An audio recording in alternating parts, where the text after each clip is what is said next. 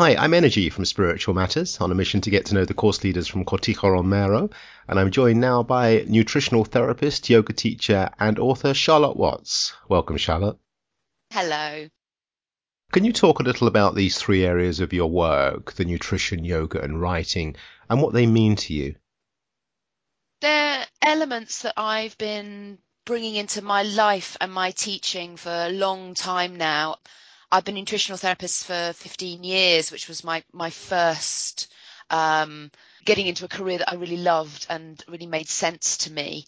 And that was due to my own personal illness, particularly kind of burnout, depression, a breakdown type um, scenario that really caused me to explore the, the role of stress within nutrition.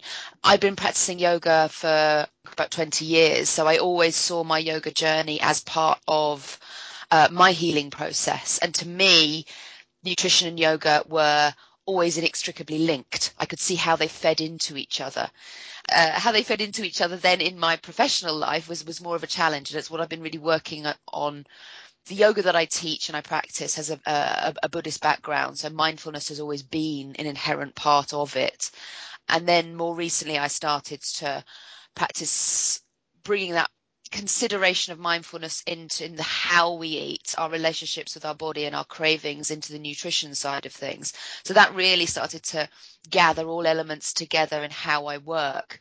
Um, and I've I've always written as well, and I've um, this book's my, my fifth book, but it's the one that I really feel that is my my true voice. So it brings all three of those together, so that I really feel now that I, have kind of I've got that stride, and it, it's a nice um, mix to be able to bring to people, which it really allows me to make the whole thing very experiential rather than kind of intellectual, talking about what we should do, but really feeling what it is that we need. You mentioned there about the burnout you personally went through, and you now specialize in helping people through stressful phases in their own lives when they become unable to switch off, exhausted, or out of balance. Can you summarize for us your understanding of stress and the effect it has on the body? Yeah, I mean, it's stress gets kind of has been taken as a, a, a bad word, a negative word, um, which isn't the true definition of it. I mean, it's unhealthy when it becomes something that is relentless in our lives and we don't recover from. Um, there are many good stresses in our lives that challenge us, that motivate us, um, like intellectual challenges like doing crosswords or exercise that that creates um, strength and resilience. The stress itself, which often these days tends to get lumped in with kind of anxiety and agitation, um, which can definitely be results of it. Um, but stress itself is is very prevalent within the way that we're living our lives. We live lives that are quite oversubscribed, and we're we're used to a, a level of of stimulation um, that's become the norm for us. Um, we come from a culture where continually doing and doing things kind of faster and more of them um, get praise, get lauded, um, and we're not really used to stepping back and and letting ourselves just be and rest and recover.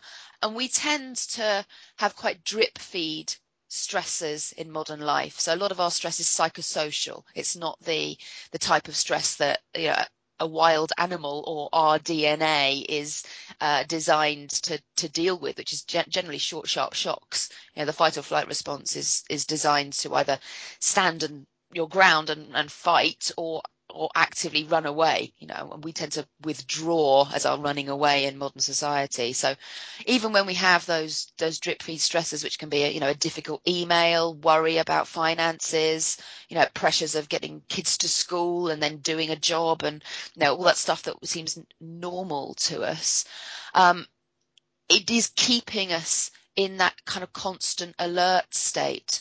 And a lot of people that I speak to in terms of clients and terms of students um, can really relate to that constant alert, that that upregulated stimulus, and then have trouble coming down again because the voices that their body's getting from that is that the world isn't safe, and our bodies really learn this stuff. And to be able to really look at that and just notice it and really acknowledge when we need to to de-stress, to take more care of ourselves, um, is really crucial to, to be able to cope, to have that level of adaptation and resilience. Okay. Now, you regularly run workshops. What can someone expect from one of these?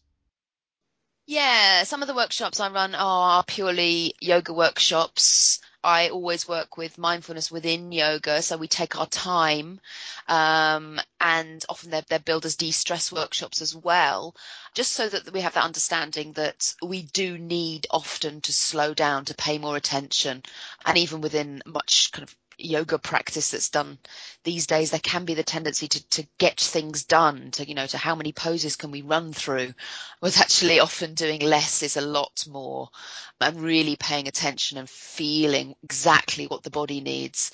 Then when we add any nutritional content into that, we can really start to explore the world of, of cravings and um, appetite and what we're drawn to in terms of food choices to really get a sense of liberation around food because so many people find that they have intentions um, in terms of what they want to eat, what they, they deem as healthy, uh, but then stress comes along and it changes the way that our body responds from a more re- reflective perspective to more impulsive, knee jerk reactions. So it doesn't matter how much intention you have to eat healthily and not have sugar for one day, but if, if some, a hard bit of stress hits, then you might find yourself just kind of mindlessly reaching for sugar to self-medicate, to, to soothe agitated brain chemistry. So much of what we do in terms of connecting into the body helps us to really find different strategies and then nutrition itself to actually nourish what we need so that when we do go into stressful responses that we're not at the whim of the body craving stuff it needs to cope. So an, an instant for that is, you know, a, a, decent breakfast with protein for breakfast, which is incredibly supportive for the adrenals and blood sugar balance.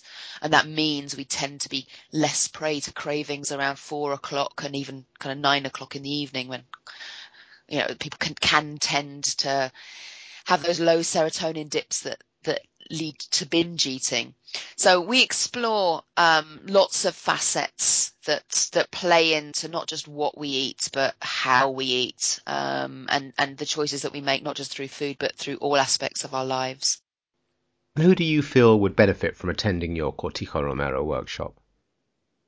I would definitely recommend it to anyone who feels that they're oversubscribed, that they have that any kind of level of overstimulation, or need help coming down and need help understanding why rest is important.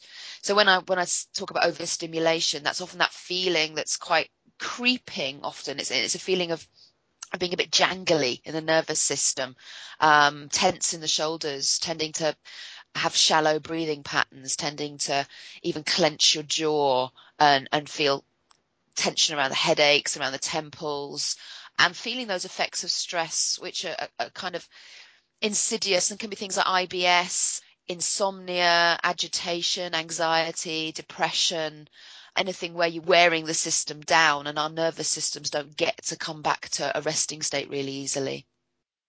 Okay, great. Thank you, Charlotte. Thank you. Thank you. Lovely to speak to you, Energy.